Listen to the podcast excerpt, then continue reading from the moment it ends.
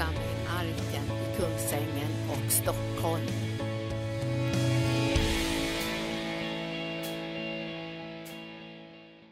Så att ni ska se här att vi ska gå nu till Lukas evangelium helt enkelt och jag vill tala för det här riket som vi har valt att tillhöra. Vi är ju i den här världen men vi lever ju inte av den. Utan vi lever av det som Herren ger och Herren gör och det rike som han har upprättat, nämligen liksom det Guds rike här på jorden. Och det, det är något sånt enastående härligt och viktigt att eh, liksom tillhöra det riket. Och eh, vad ska jag säga, ta vara på det rikets möjligheter. Det finns, det finns på många sätt så att säga, som är mindre verksamma eh, sätt att förhålla sig till Gudsriket att, utan att räkna med dess fantastiska kraft till exempel. Vad ska man vara med i Guds rike för om man inte räknar med hans kraft? Vad ska man vara med i Guds rike om man inte räknar med att man kan bli befriad från mörkrets makter och kan bli lösta in så att säga, i Guds rike? Eller hur, hur ska, vad är det för mening med att vara med i Guds rike om man inte liksom förstår att Herren kommer att plantera sin vilja in i ens hjärta för att låta sin vilja segra och besegra alla de andra omständigheterna och krafterna som i den här destruktiva världen råder på så många sätt. Vi är kallade att följa honom som har vunnit vunnit den totala segern, Jesus Kristus.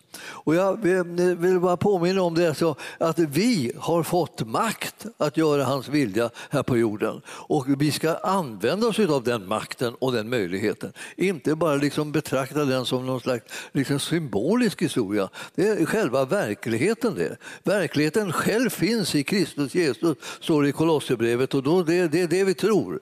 Och dricka skulle jag göra. Varför jag stod med den där. Gå till Lukas med mig, det sjätte kapitlet. Jesus han, ut, han utser lärjungar. Och de första kallar han ju för apostlar för att markera att de hade också en, en speciell upp, ett speciellt uppdrag att sändas ut med och bära den här uppgiften. Men också ett, en, en, signal skulle de vara bärare av. De skulle vara bärare av att Jesus han startar ett nytt folk. Och till det folket liksom, eh, kallar han de gamla, det gamla folket att vara med. Och så kallar han helingarna att vara med också. Alla andra folk, det säga, som inte tillhör det judiska folket. Han kallar på dem allesammans att de ska vara med i det nya folket som han utgör eh, så herre över det nya folket. Ett nytt folk är, alltså, är det som det är. Och de första här då, alltså vid den här tiden står det i tolfte versen i eh, kapitel 6 i Lukas vid den tiden så gick Jesus upp på berget för att be och han bad hela natten till Gud. Och när det blev dag så kallade han till sig sina lärjungar och, och valde ut bland dem tolv som han kallade apostlar. Han hade så många lärjungar. Och, alltså, och, och, man kan bara tänka lite grann på vad lärjunge är. En lärjunge är en sån som lär sig någonting. Och den man lär sig av är av sin mästare. Och de hade som vana att kalla Jesus för rabbi därför att han var deras mästare. Han var deras lärare alltså. Som det betyder det där. Och, eh, så, så att, eh, eh, och när Jesus uppstod från de döda liksom, och, och Maria från Magdala liksom kände igen honom när han sa hennes namn så, så, så, så, så liksom ropade hon, tilltalade hon honom med ordet rabbi lärare. Hon var en av lärjungarna som hade Jesus som lärare. Hon lyssnade till vad han skulle säga och han, han tränade dem för att de skulle göra samma gärningar som han gjorde. Det var, det var lärjungens liksom uppgift kan man säga. Och så var det då de här tolv och de här, de här tolv, de som han valde ut bland lärjungarna, de var där för att tala om att nu bryter vi liksom ut ett, i ett nytt folk som blev mycket mer omfattande än det tidigare folket. Det tidigare folket liksom var, var det judiska folket, var liksom bestämda gränser liksom för det. Man tillhörde dem eller inte, så var man utanför. Så var man, liksom, eh, var man bland hedningarna helt enkelt. Och det, här, nu, nu, nu kommer det här nya folket. Och varför tolv? Ja, tolv därför att det, var, det, var, det gamla folket var eh, tolv stycken. Eh, det var Jakobs söner eh, som var liksom, så att säga, det byggdes på den principen med de tolv som blev tolv stammar och så blev det ett folk, liksom Israels barn, det judiska folket. Och det här är ju det som, är, som man behöver uppmärksamma. Det var därför det blev väldigt stötesten när Jesus gjorde det här förstås. Ja, men alltså det nya var svårt, det var svårt att acceptera. Där man hela tiden har slagit vakt om att inte blandas ihop med ett andra folk och så plötsligt så kommer Jesus och startar ett folk som kommer att omfatta alla människor, det vill säga alla folk. Ja, ja alltså, eh, den kampen liksom är, är väl fortfarande pågående i någon mån, men det är framförallt är det så här att Jesus, det här folket som Jesus startar, det, eh, det kristna folket, det är ju liksom på gång för fullt. Och vi, vi kan säga det, här, här är vi alltså. Alltså det är folket. Alltså, begynnelsen var här liksom med, med att han, han demonstrerade nu, nu startar vi med ett nytt folk och eh, det här blir, det här blir de här apostlarna som får bli de första så att säga, eh, stamledarna i, i det här eh, folket med tolv stammar. Han sa, för då blev det så här, när det blev dag så kallade han till sig sina lärjungar, valde ut ibland de tolv som han kallade apostlar. Simon, som han gav namnet Petrus och hans bror Andreas, Jakob och Johannes, Filippus, Bartolomeus, Matteus, Thomas, Jakob, Alfeus son och Simon som kallas Ivraren, Judas, Jakobs son eh, och Judas Iskariot, han som blev förrädare. Det här var de som han eh, kallade och eh, avskilde för den här uppgiften att vara så att säga, startpunkten för det nya folket. Och jag är liksom, jag kan säga, eh, tycker att när jag tänker på det här, det är så, det är så härligt. Eh, det här var ju de som lärde av Jesus. De lärde inte bara det att han hade någon slags lära som han liksom rabblade upp för dem och som de skulle liksom kunna.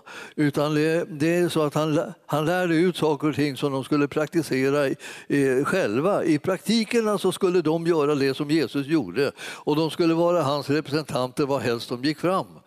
Och de ska vara, vara, ibland så säger han så här, gå dit och dit och dit, jag kommer själv strax efter. Och, då ska, så att, eh, och ni ska göra de här gärningarna som jag brukar göra och så bereder, bereder ni marken tills jag kommer så kommer jag fortsätta att eh, verka just på den platsen. Och på det här viset så liksom blev det mer, mer uppenbart för dem att här, här var det liksom någonting nytt som bröt fram. Och de själva skulle kunna få vara med och liksom göra Herrens gärningar, vilket var alldeles enastående eh, suveränt. Alltså. Och när vi, när vi går vidare här och tittar hur det blir sen efter de här, de här 12 och de, som är de nya stammarnas liksom startpunkt eh, och går till Lukas 10 så ser ni hur, hur, det här, hur han sänder ut. Eh, och nu är det inte liksom längre bara, bara 12, utan eh, nu är det, det här står det 70 och ibland står det 72. Och det är väl det är väl troligt liksom på något sätt att det egentligen skulle, borde vara 72. Men, men, men eh, hur som helst, vi, vi, vi ser i våra biblar så, så står det från första versen i kapitel 10 i Lukas. Därefter utsåg Herren 70 andra och sände eh, dem två och två framför sig till varje stad och plats dit han själv skulle komma. Och han sa till dem, skörden är stor men arbetarna är få. Be därför skördens herre att han sänder ut arbetare i sin skörd. Gå ut, se jag sänder er ut som lamm bland vargar. Ta inte med er någon börs eller lädersäck eller några sandaler och hälsa inte på någon under vägen.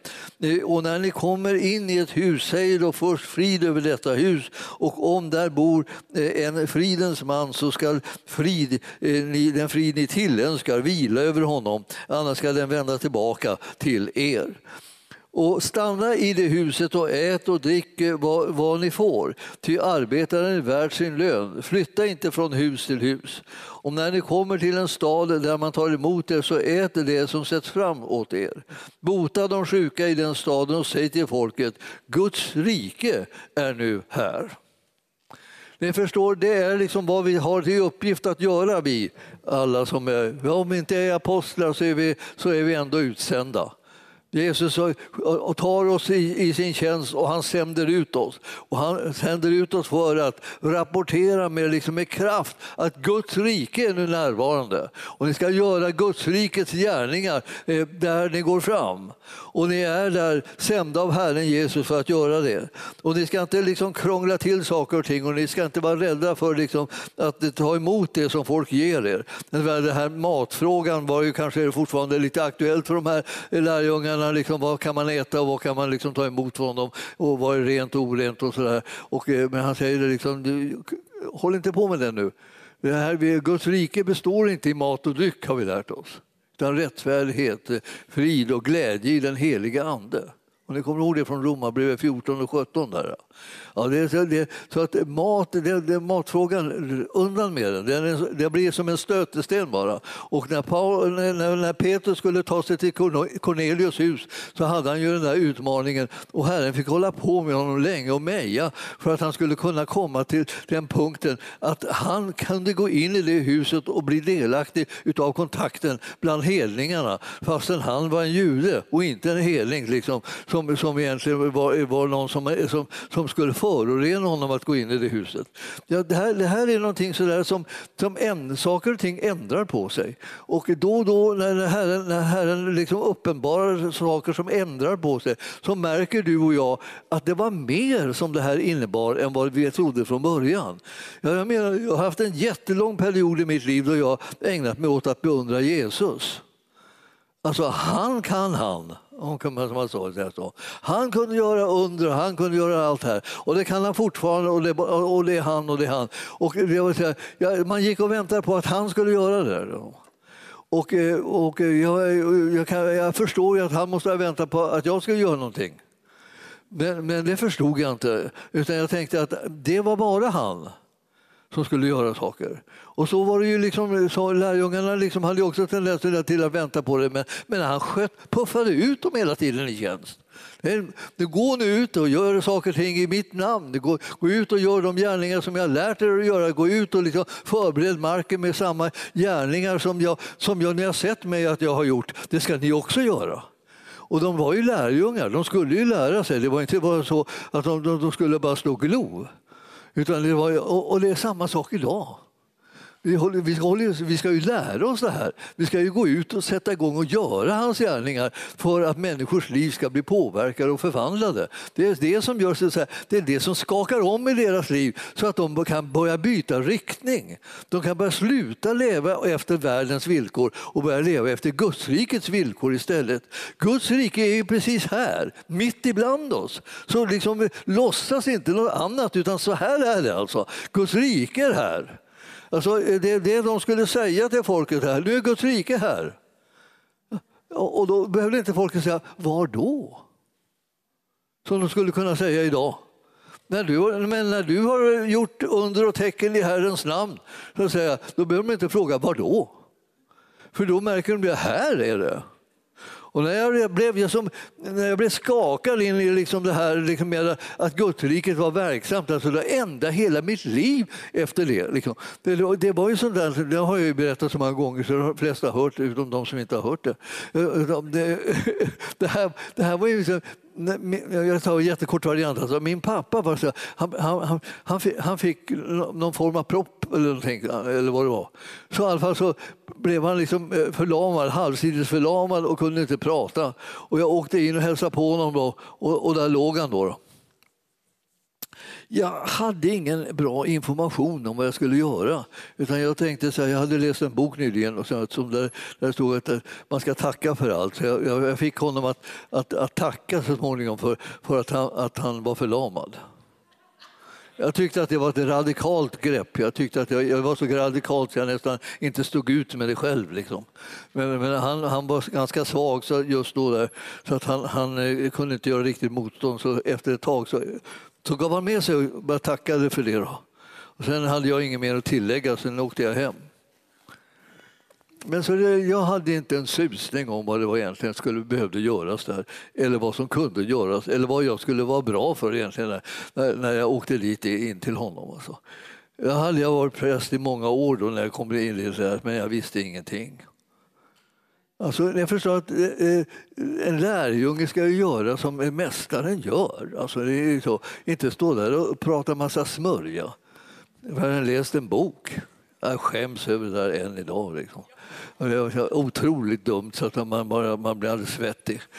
Men alltså, nu så var det så här, det var det Guds rike som skulle behövde uppenbaras. Och då när inte jag var till någon nytta så var det en annan präst som, som var på sjukhuset som blev till nytta, som var och hälsade på sjuka och bad för dem. Ja. Så han, han, han, han passerade min pappas rum då när pappa låg där nere. De hämtade ju honom med ambulans då och körde han dit. Då, då eh, då såg han när pappa låg där, de hade träffats i en, en ekumenisk bönegrupp. Ligger du här? Sa, sa han. Ja. Han kunde ju prata. Så. Alltså, då sa han, vill, vill att jag ska smörja med olja och be för dig? Liksom. Det vill han ju. Ja, det kunde jag väl ha kommit på, då tycker man. Men jag kom inte på någonting. Så, så då, då, då gick han in där och, och, liksom, och de, alla skulle liksom skydda den där scenen nu så att de satte upp massa skärmar så här, runt omkring. Och, och då sa han, sluta upp och sätta upp skärmar. Alltså, ta bort alla skärmar. Om det skulle skvätta på någon så är det bara bra för de behöver helarna allihopa. Sa, sa han. Så, han var så, och, och galet frimodig karl alltså. Och, och, medan jag stod där liksom och tackade för, för djävulens gärning meningar. Liksom. Alltså, det, var, det var ju så hur, hur dumt som helst. Så nu, nu, nu, ehm, då bad han för honom och så sa han så här tyvärr, så här, nu måste jag kila vidare, jag har många som jag ska besöka så jag, jag sticker vidare. Så ut genom dörren och då kom min pappa på utan att tänka sig för att han skulle säga någonting ytterligare. Så han sprang efter honom och när han sprang efter honom då, då kom han bara ut i trappen. Han såg att han, prästen försvann ner där och han kom ut i trappen och då kom han ju ihåg att han var lam. Alltså, man, kan inte förstå det här liksom egentligen om man inte riktigt tänker igenom det. Liksom, hur, hur, konstigt det kan bli när saker och ting plötsligt förändras snabbt i ens liv och Herren griper in. Man känner inte igen situationen. Man, man tänker så här, nej, nej, nej, nej, jag är ju lam. Alltså han, när han berättade det för mig, jag är lam, då fick jag ta tag i, i räcket där liksom, vid, vid, vid, trappan där, och hålla i det så jag tänkte att jag måste ropa på någon som kommer och hjälper mig härifrån. Och, och, och, du förstår, en lärjunge va? ska göra Herrens gärningar och liksom vara beredd på under och tecken för att man, man företräder Guds rike. Alltså. Och, och, då, och det, det, det bara, bara gick inte upp för i skallen. Alltså det var, och, och, och, till och med när han blev helad liksom där på ett nafs så, så, så kunde han inte tro det. Så han måste ropa på någon som skulle komma med, med en rullstol. Då. Och eh, när han står då och tänker på det, jag ska ropa på den, så tänker han, då såg han den scenen framför sig. Då kommer de så, med rullstolen. Då. Och sen, vad ska du ha rullstol till? Du står ju här ute, hur kom du hit? Ja, då skulle han svara då, jag sprang ut. Och då kommer han så här, ja, varför springer du inte tillbaka då? Det har varit helt, det var, varit helt kaos i skallen på honom. Så, så därför så stod han där fortfarande och höll i, sig, höll i räcket. Då, Vad ska jag göra? Liksom? Oh, Gode Gud, hjälp mig. Och, då, och då, eh, då, då, då fick han se liksom en, en, en, tavla så här. Nu blir det här detaljerat, men jag tycker det är så härligt. Alltså, för det, här, liksom, det här förändrar mitt liv. Alltså jag, från, från den stunden så vägrar jag att vara någon som bara går omkring och pratar massa ord. Alltså, Herrens gärningar. Vi, Jesu lärjungar ska göra Herrens gärningar. Vi ska våga liksom kasta ut onda andar, vi ska våga bota sjuka, vi ska våga göra det som Gud säger och säga hans ord, alltså sanningens ord och lösa människor från det som binder dem. Alltså, det måste vi våga. Och jag tänker, ja, men jag, jag, jag kan inte, jag vet inte, jag vet inte vad jag ska göra. Du måste våga! Så vi är kallade till det här uppdraget. Det där, vi ska representera Guds rike och överallt där du och jag går fram där är Guds rike närvarande. Så därför så blir det annorlunda. Ja, nu stod han där liksom och tittade så såg han plötsligt en tavla, så i luften så hängde en tavla. Den där tavlan hade han, hade han sett i sitt barndomshem i Kina, så de hade det stora rummet i Kina där. Och den visade hur Jesus och Petrus gick på vattnet. Det vill säga, Jesus gick på vattnet, Petrus han hade sjunkit ungefär till hälften. Då. Eh, och, och, och, och, och, och, så, och så såg han båten där då, som, hade, som de hade varit i. Då. Så då, och så stod han och tittade på den där tavlan. Och så när han stod och tittade på den klev Jesus ur tavlan och ställde sig framför honom. Han var ju så här... känner liksom så mycket? vilket, vilket, vad, vad är det som händer? Så sträckte han ut händerna och sa kom nu. Ja. Och så vinkade han åt honom och så backade han mot liksom, själva salen där hans säng var. Då. Och då släppte han räcket och gick efter Jesus in där i salen. Och så satte han sig på sängen så här och tänkte hur gick det här till? Och så skulle han då ställa en fråga där. Men Jesus var Jesus försvunnen.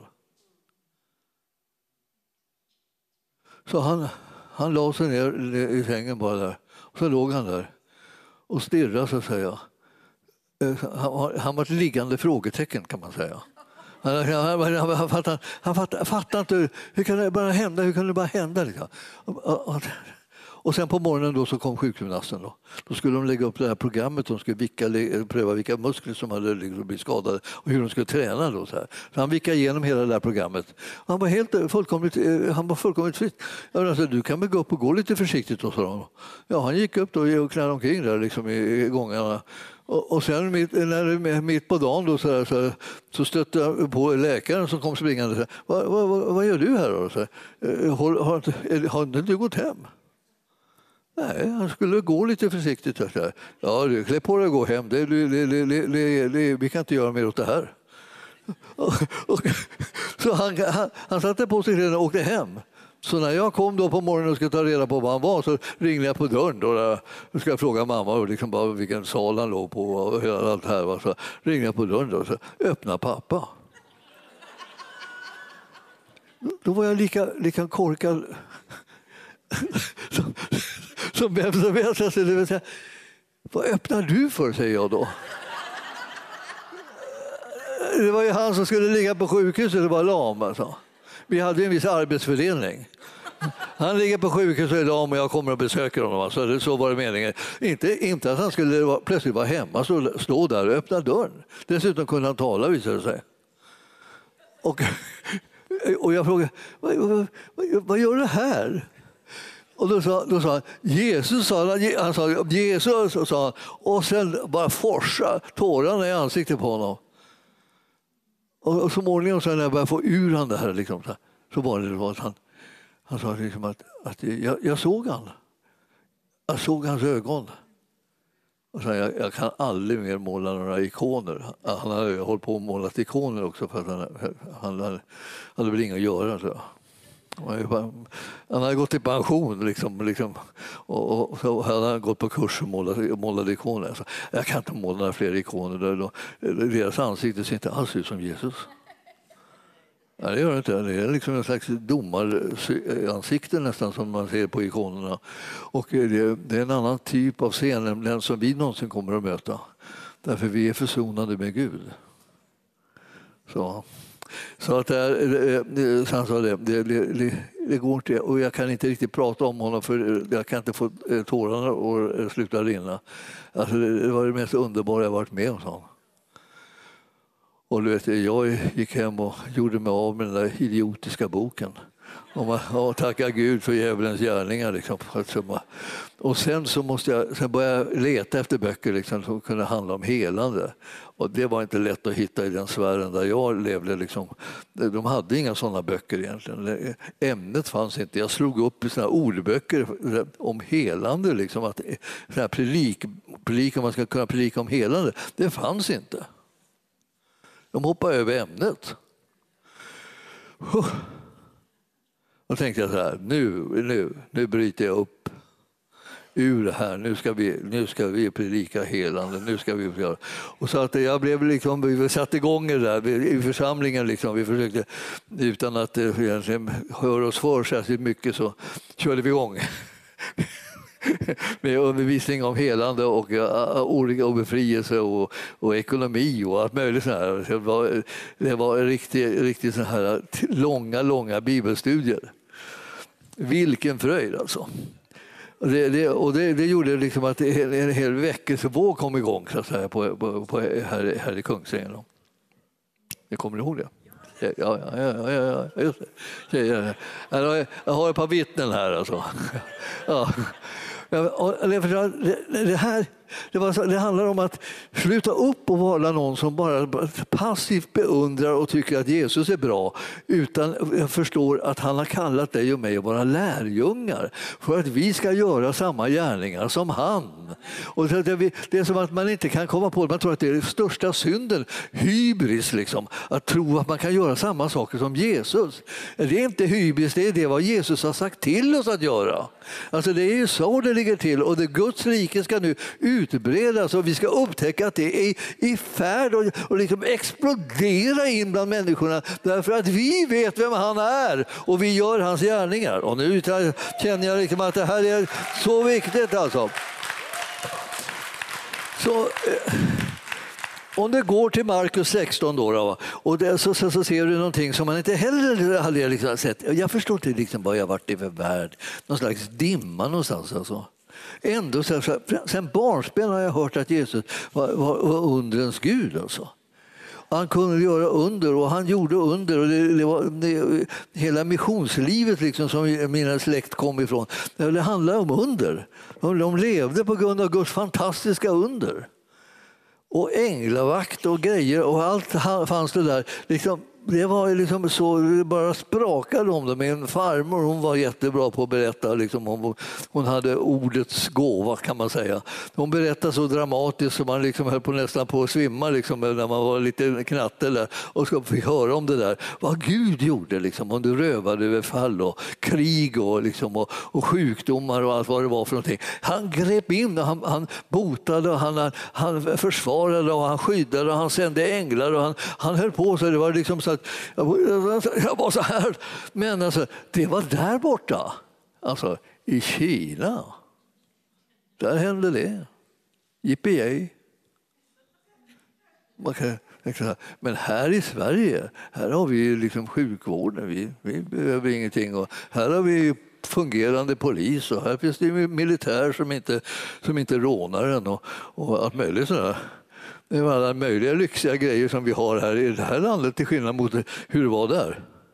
Ja, då när man läser kapitel 16 i Markus, då, då, då, förstår man inte vad man läser. När man har det så här. Ja, det visserligen var det så här, när man förstod det här 15, vers 15, och han sa Gå ut i hela världen och predika evangelium för hela, hela skapelsen. Det förstod man, det behövde de. De behövde verkligen evangelium i Kina. Alltså. Det gjorde de. Och det var så många helningar överallt. Alltså. Och några stackars kvinnor gick omkring liksom på sönderbrutna fötter och fick gå och stulta omkring då, bara för att de skulle vara, verka fina och moderna. Och så där. Man band in dem så här så att man, så man liksom stoppade, stoppade in foten, så här, brasten så här och sen så var det bara stortån fram. Då, så här. Sen gick de på den där grejen. Då. Och det var ett mode liksom i Kina. Så man, man vittnade om där hur barnen skrek på kvällarna. Då, för då stoppade man fötterna så att säga, i, i hett vatten. Då. Och sen så tog man lederremmar och så band man dem för att få fötterna ännu mindre. Och ju mindre fötterna blev, desto eh, lättare var det att gifta bort flickorna sen. Så det var ett, ett, ett, ett, ett skrikande på kvällarna. Pappa vittnade om det och sa det var otäckt när de skrek. Ja. Ja, alltså, mänsklig dårskap finns i kubik. Va? Det ser ut lite olika på olika sätt på olika ställen i världen verkar det som. Det här var ju liksom ganska eh, tydlig dårskap.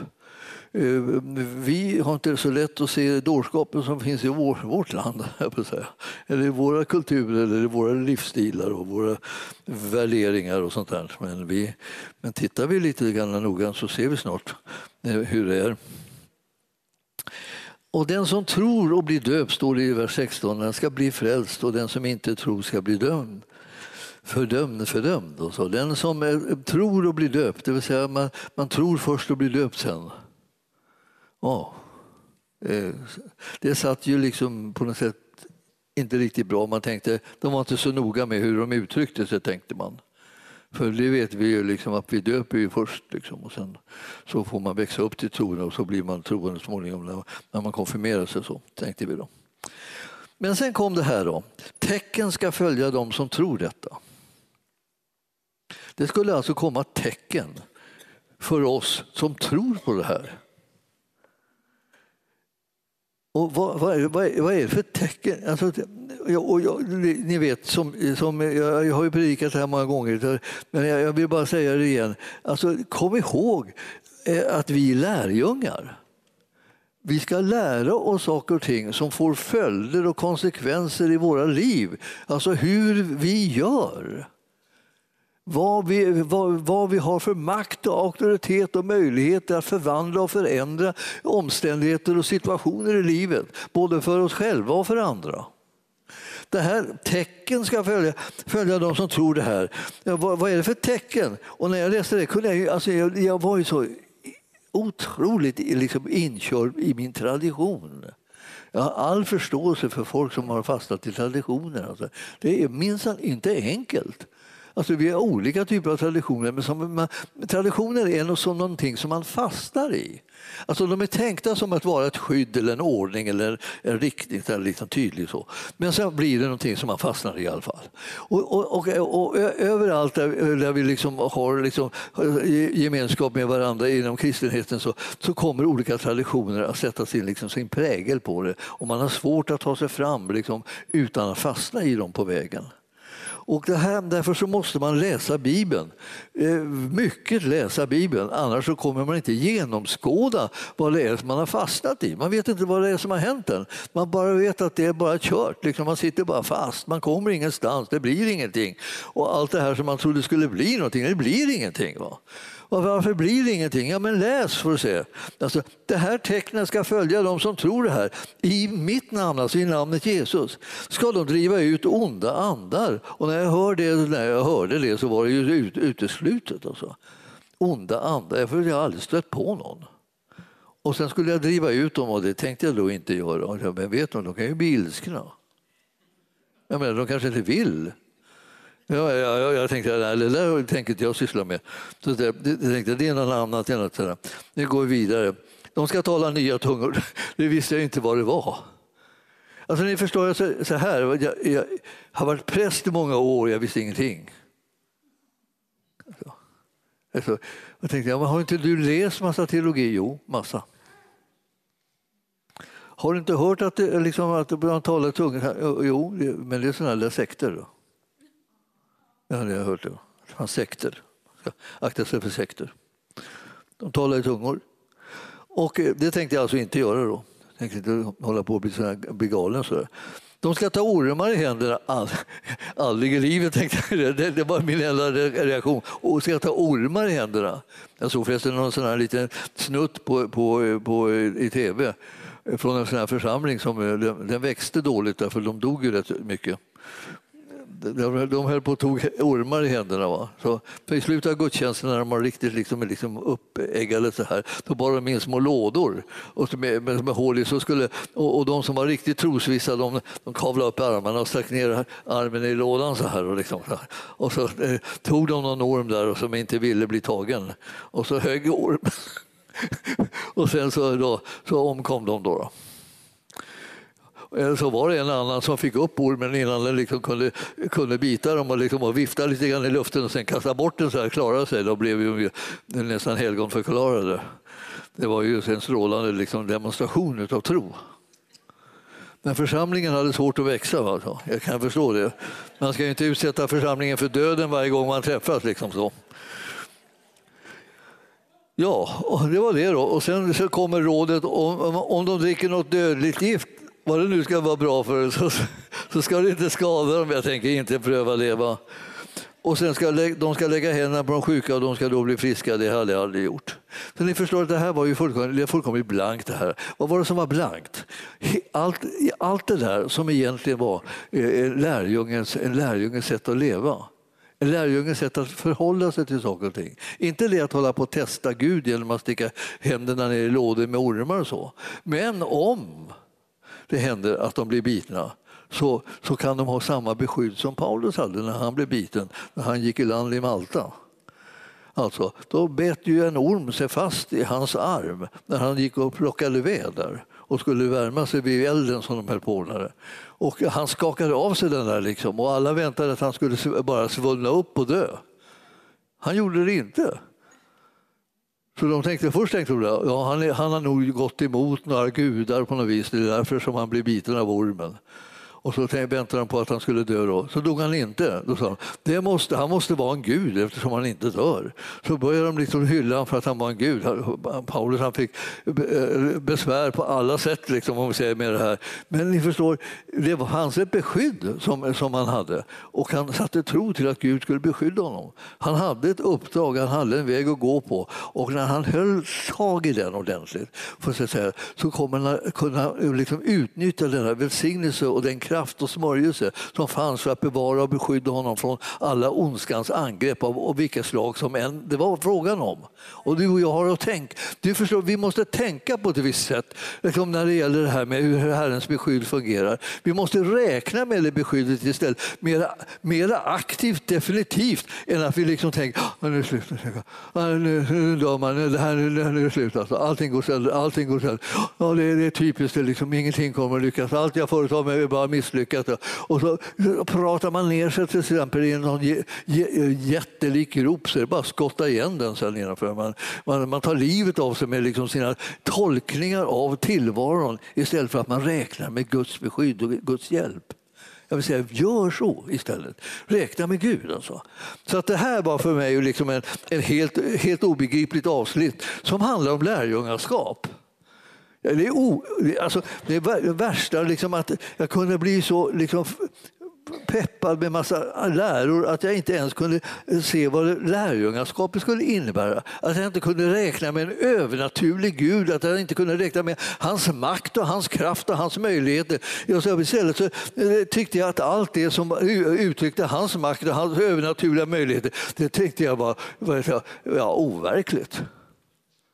Jag tänker att det där, det där var ingenting för mig, det, det låter jag vara. Jag, tänker, jag ska säga, jag har ändrat mig något alldeles kolossalt. Jag, jag, jag, är, det är precis tvärtom nu. Alltså. Jag, jag, låter allt det här andra vara. Det här som står här, det här är förutsättningen för att man frimodigt ska kunna vara en Jesu lärjunge i, i den här tiden. När det finns så mycket mörker, så mycket ondska, så mycket svårigheter på alla möjliga plan som vi måste övervinna. Vi, alltså, vi, får inte, vi behöver inte liksom hela tiden tro att allting som är av mörker och elände, det kommer att drabba oss förr eller senare. Så fort man hör talas talas om en sjukdom som är på rörelse någonstans och säger då kommer den snart hit, jag kommer säkert få den. Eh, och så håller man på sådär och liksom bäddar för att, att Guds kraft ska visa sig fullkomligt maktlös och utan, utan verkan. Istället för att man tänker, ja, om den kommer i närheten av mig, då dör den lika visst som, som att när, när mörker nalkas ljus så upphör det.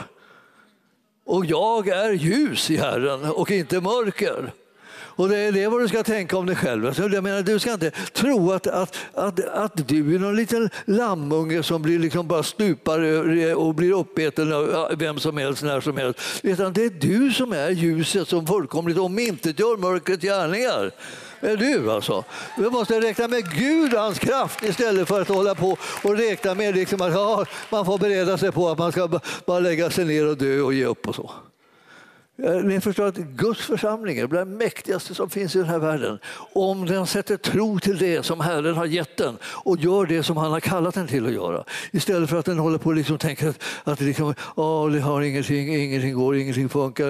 Jag är, jag är svagast och ynkligast och mest förvirrade som finns i hela världen. Det är jag inte alls. Jag, alltså, Herren är på min sida. Jag kommer om inte göra djävulens gärningar, vad helst som dyker upp. Och då ska ni se alltså, de här lärjungarna. De, de, de, de, de, de fick ett intressant liv och så. De gick ut överallt, står det i 20 versen, alltså, och predikade. Och Herren verkade tillsammans med dem och bekräftade ordet genom de tecken som åtföljde det. Så det som ordet som de hade hittat, liksom, det bekräftade Herren att det var sant. Så det, var, det blev så som han hade sagt. Alltså. Och det är det som du och jag vill, vill verkligen vara med om att, att uppleva. Det blir som han har sagt. Då. Och nu ska vi gå till första Petrusbrevet också. Då. Jag vet inte hur länge jag har hållit på. Det har inte hållit på länge. Första Petrusbrevet det har bara börjat. Vi kommer, vi kommer, alltså första Petrusbrevet det talar lite grann om vår identitet. Och vi, vi behöver veta vilka vi är. För att om vi inte vet det så blir vi aldrig glada. Men om vi vet vilka vi är så får, så blir det en sån, blir en sån glädje, alltså sån härlighet som, som kan sprida sig. Första Petrus, där har vi det. Och så ska vi titta då i, i, i Eh, det här eh, andra kapitlet. Där.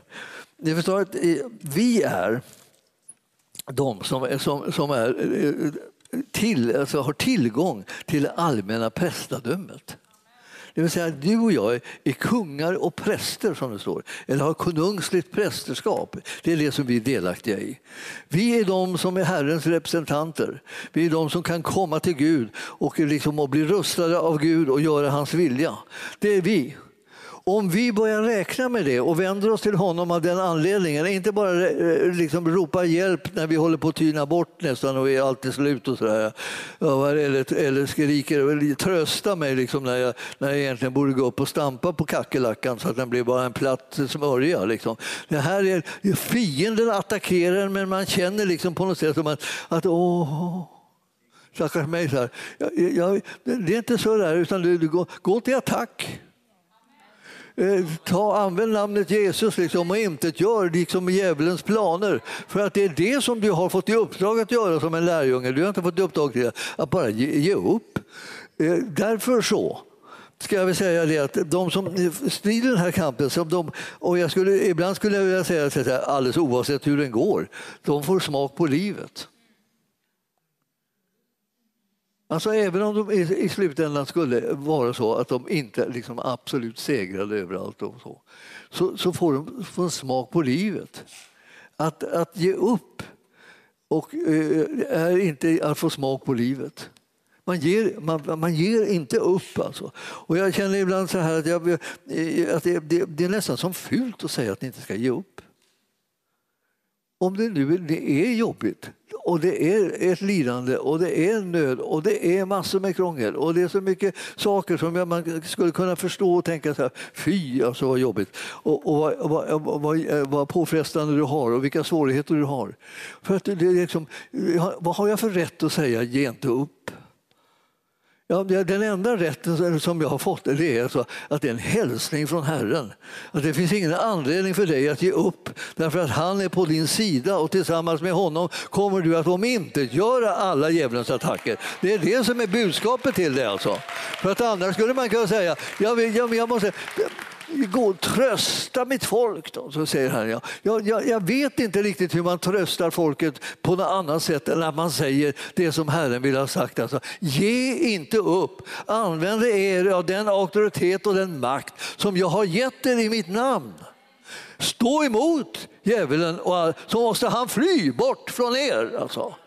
Det ni känner till det. Alltså det. Det är så det står.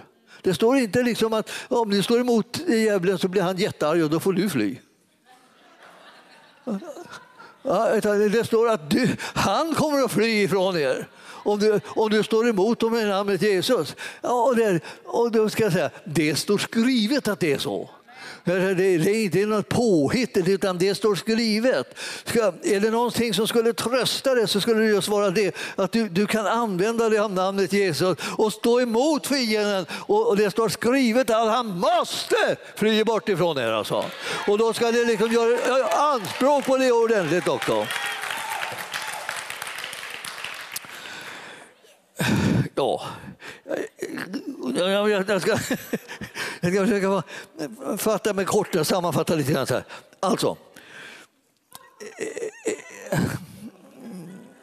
Efesierbrevet, Efesierbrevet 4.11. Jag, vet, jag läste aldrig det här. Vänta då. Nej, just det, just det, just det, just det så var det. Så var det. Eh, eh, 2 och 9. Vi är ett utvalt släkte Eh, ett konungsligt prästerskap, ett heligt folk, ett Guds eget folk för att ni ska kunna förkunna hans härliga gärningar och han som har kallat er från mörker till sitt underbara ljus. Alltså. Och ni som förut inte var ett folk är nu ett folk, Guds folk. Ni som inte hade fått barmhärtighet har nu fått barmhärtighet. Det är liksom Herrens budskap till er. Alltså. Det här är, ni, ni är det här folket. Vi pratar ju om att vi var ett nytt folk. Det här är ett, folk, ett sånt här folk där, där vi har, har ett konungsligt eh, eh, eh, prästerskap som vi är delaktiga i. Och vi utgör det här heliga folket som kan göra det som är Herrens gärningar. Som har fått auktoritet och makt att de inte göra djävulens gärningar. Alltså, det är suveränt härligt. Och nu ska vi ta en titt bara på det var det Jakob. Det är någonting med Jakob som föresvävar mig. Var är han? Där är han. Eh, det, ska, det ska stå... Um, mm.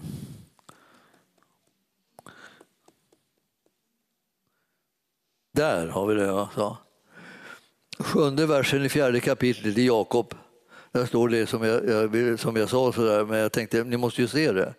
Ni måste se det nämligen. Alltså, om ni undrar vad, vad ska vi ha biblarna till? Så är svaret, ni måste se det. Att det står så.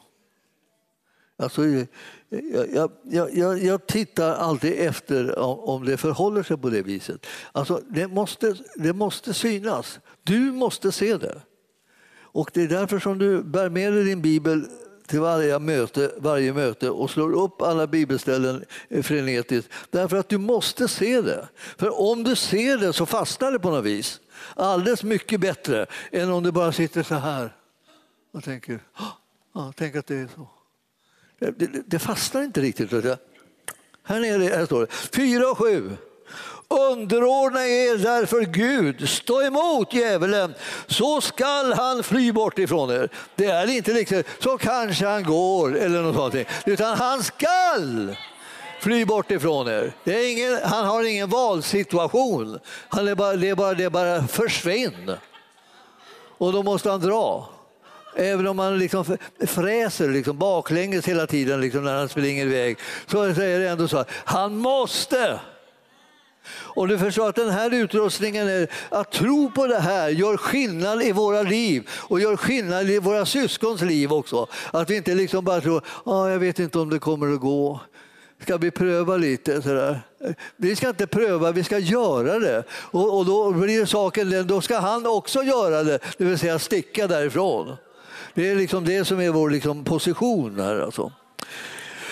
Eh, Efesierbrevet var det, skulle till nu då. Nu ska det bli slut här på det här. Det, men, eh, kapitlet, det är ett stort kapitel alltså. Efesierbrevet 4. Mm. Var det det jag skulle ha? Måste det vara. 4.11. Ja. Alltså, sen var, herren, herren har gett oss liksom eh, hjälpmedel. Tjänsterna i Guds rike är hjälpmedel. Nådegåvorna är hjälpmedel också. Alltså utrustningen som Herren har gett oss för att besegra fienden och inte göra hans gärningar, det är hjälpmedel. Han, I 4.11 står det, han gav några till apostlar, andra till profeter, andra till evangelister och andra till helare och lärare. Och de skulle utrusta de heliga till att utföra sin tjänst att bygga upp Kristi kropp. Och det är det du håller på att göra när du liksom rensar undan liksom bråten och alla gärningarna som fienden håller på med. Då, då skapar det förutsättningar för att deras tjänst, syskonens tjänst ska kunna komma i dagen. Så att den ska kunna utföra sin, sitt uppdrag, precis som du utför ditt. Och det här är, det här är så det är viktigt. Va? Att när, man kommer, när man kommer till första Korintierbrevet och tittar där i tolfte kapitlet så, är, så märker man ju liksom att, att, att det här, det här vad säger, gärningarna eller, eller, som utförs där, de, de, de är ju de här övernaturliga gärningarna. Så i kapitel 12, alltså i, i, i, i, i första Korinthierbrevet så står det där från vers 4. Det finns olika slags nådegåvor och anden är densamma. Det finns olika slags tjänster, men Herren är densamme. Det finns olika slags kraftgärningar eller kraftverkningar som det borde stå. Men Gud är densamme, han som verkar allt i alla. Men hos var och en så uppenbarar sig Anden så att den blir till nytta. Det betyder det, han tänker använda dig så att du blir till nytta och genom dig låta sina, eh, sin ande verka på olika plan. Men alltihopa till syfte att det ska bli till nytta, inte till att det ska bli en upplevelse, inte till att det ska bli en liten rysning så här. Man känner, oh, så här. anden är närvarande. Vad, vad är det för nytta? Att, att, att, att du ryser lite? Utan det här är gärningar som förvandlar situationerna. Oh, ja. Där nere. Eh, alltså, och då kommer de här olika nådegåvorna. Och, eh, och de är, var, var och en är de alltså till nytta för oss. Så att de stärker det rike och den församling och det, som vi lever i. Vi håller på att liksom förenas, sammansvetsas så att vi med full kraft ska kunna göra Herrens vilja i den här världen.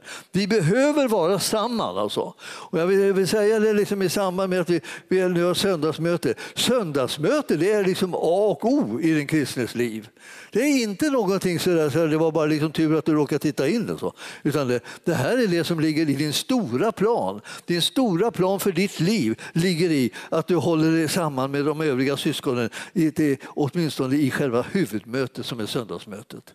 Det är alltså äntligen söndag då vi kommer samman och kommer på vilka vi är och hur vi hör ihop och vad vi ska göra tillsammans. Och vad det är som driver oss. Att vi, ingen kommer att kunna hindra det som Gud har tänkt med oss när vi låter oss fogas ihop. Så att det, vi inte är en massa glipor mellan oss utan vi står tätt tillsammans. Och så, så trampar vi ner djävulen och hela hans kohort eller var, trupp så att säga. Eh, var helst vi går fram. Därför att vi är liksom ett, ett sånt starkt ljus att vi kommer att göra om inte allt det mörker som fienden håller på att liksom, eh, piskar upp så på olika sätt. Låt ingen skrämma dig, liksom, för du har ingen anledning att vara rädd. Låt, låt istället Herren tala till dig så kommer du med frimodighet ställa dig sida vid sida vid de andra syskonen och tänka det här är rätt plats för mig. Du kommer inte tycka att åh, vågar jag stå vid den här personen? Kan det vara, har den den rätta smörjelsen? Är vi i harmoni? Så här. Strunt, strunt i det! Alltså, ställ dig där bara och var till nytta. Du kommer att märka liksom att det blir så harmoniskt och det blir mycket enklare om du slipper hålla på och liksom läsa av alla stämningar och alla små strömningar hit och dit. Strunt i dem. Vi ska tjäna Gud tillsammans. Så vi kastar oss bara in i det och ställer oss där vi ska stå och så, så, så jobbar vi tillsammans ut det som Gud vill och hans kraft kommer aldrig att fattas oss. Får ni tag i det här som jag vill säga till er? Jag vill att det liksom, var, var, inte passiva i det, utan var, liksom, välj att vara liksom, trofast, och aktiv, och närvarande och delaktig. Och så, där. Så, så kommer ni märka vilken, vilken väldig styrkas makt vi har när det gäller att göra Herrens vilja och få igenom det som Gud vill här på, här på jorden. Guds rike håller på att utbreda sig. Det är något mycket mäktigare än vilka eh, små riken som helst som finns i världen. Guds rike är ett suveränt rike och det har evigheten framför sig. Och det är inte någonting som kommer att rasa ihop därför att människorna har bestämt sig för någonting eh, som inte Herren vill. Utan det som Herren vill, det är det som kommer att göra att det andra faller samman. Det här är, vi, vi kallade till det här och jag vill säga, var frimodiga och liksom, låt människor veta att Guds rike är mitt ibland dem. Låt människor veta att Guds kraft är här för att göra skillnad i deras liv. Betjäna dem på de områden där de har svårigheter och svagheter och, och så. Be för dem. Och jag tänker ofta så här, när, man, när, man, ska, eh, när de har berättat att de har problem. Så här, jag vill att jag ska be för det då? Ja, ja det vore ju fint. Så här. Och, då, och då ber man omedelbart. Det hade de inte tänkt. De hade tänkt att man skulle be någon gång när man hade gått och gömt sig någonstans i något hörn. Liksom, som man inte såg det och de inte såg det heller och ingen, ingen såg det och allt var hemligt. Där. Men direkt ber man för dem. Alltså. Man lägger sin hand på man behöver inte direkt lägga på huvudet så för då, då börjar folk tro att man håller på att manipulera dem. Så här. Men man bara tar tag i dem liksom så här, och, så, och så ber du. Och, och skrik inte utan bara be liksom, så att de hör det. Så, och så får, så, alltså, alldeles oavsett hur, den där, hur snabbt den där bönen verkar och hur, vad den åstadkommer så, här, så kommer de känna att de blir berörda av Gud. Herrens närvaro så säga, kommer och rör vid dem. Och det börjar liksom luckra upp deras liv så att de blir mer och mer öppna och mottagliga för att Gud ska komma och vidare liksom påverka deras liv och de ska göra rätta val i livet.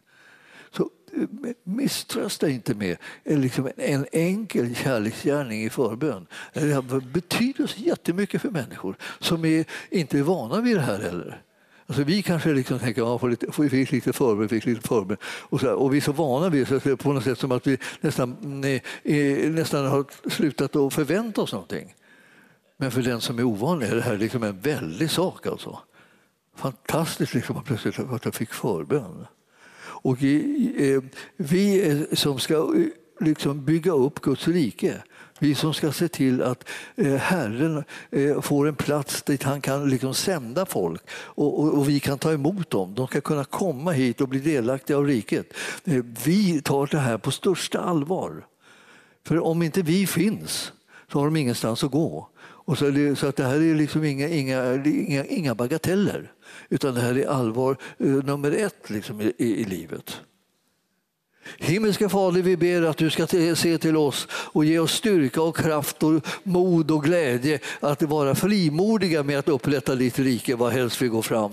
Låt oss kunna visa kärlek och omsorg till människor som vi möter. Låt oss röra vid dem, låt oss bedja för dem, låt oss förvandla deras liv och hjälpa dem att hitta utvägarna och lösningarna som du har för dem. Tack Herre för att ingenting är omöjligt för dig och vi som tjänar dig, vi står också in under din kraft och kan verkligen verkligen om inte göra det som djävulen håller på med och bana väg för att din goda vilja segrar. Vi tackar dig för det och vi proklamerar ditt herravälde och din makt över församlingen, över oss själva, Herre, över våra familjer och släktingar och vänner och alla de som vi stöter på på arbetsplatserna. Vi tackar dig Herre för att de ska bli berörda av att riket representeras av vår närvaro. I Jesu namn och församlingen sa Halleluja, tack Jesus.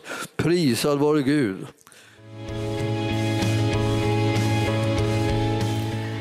För att du har lyssnat.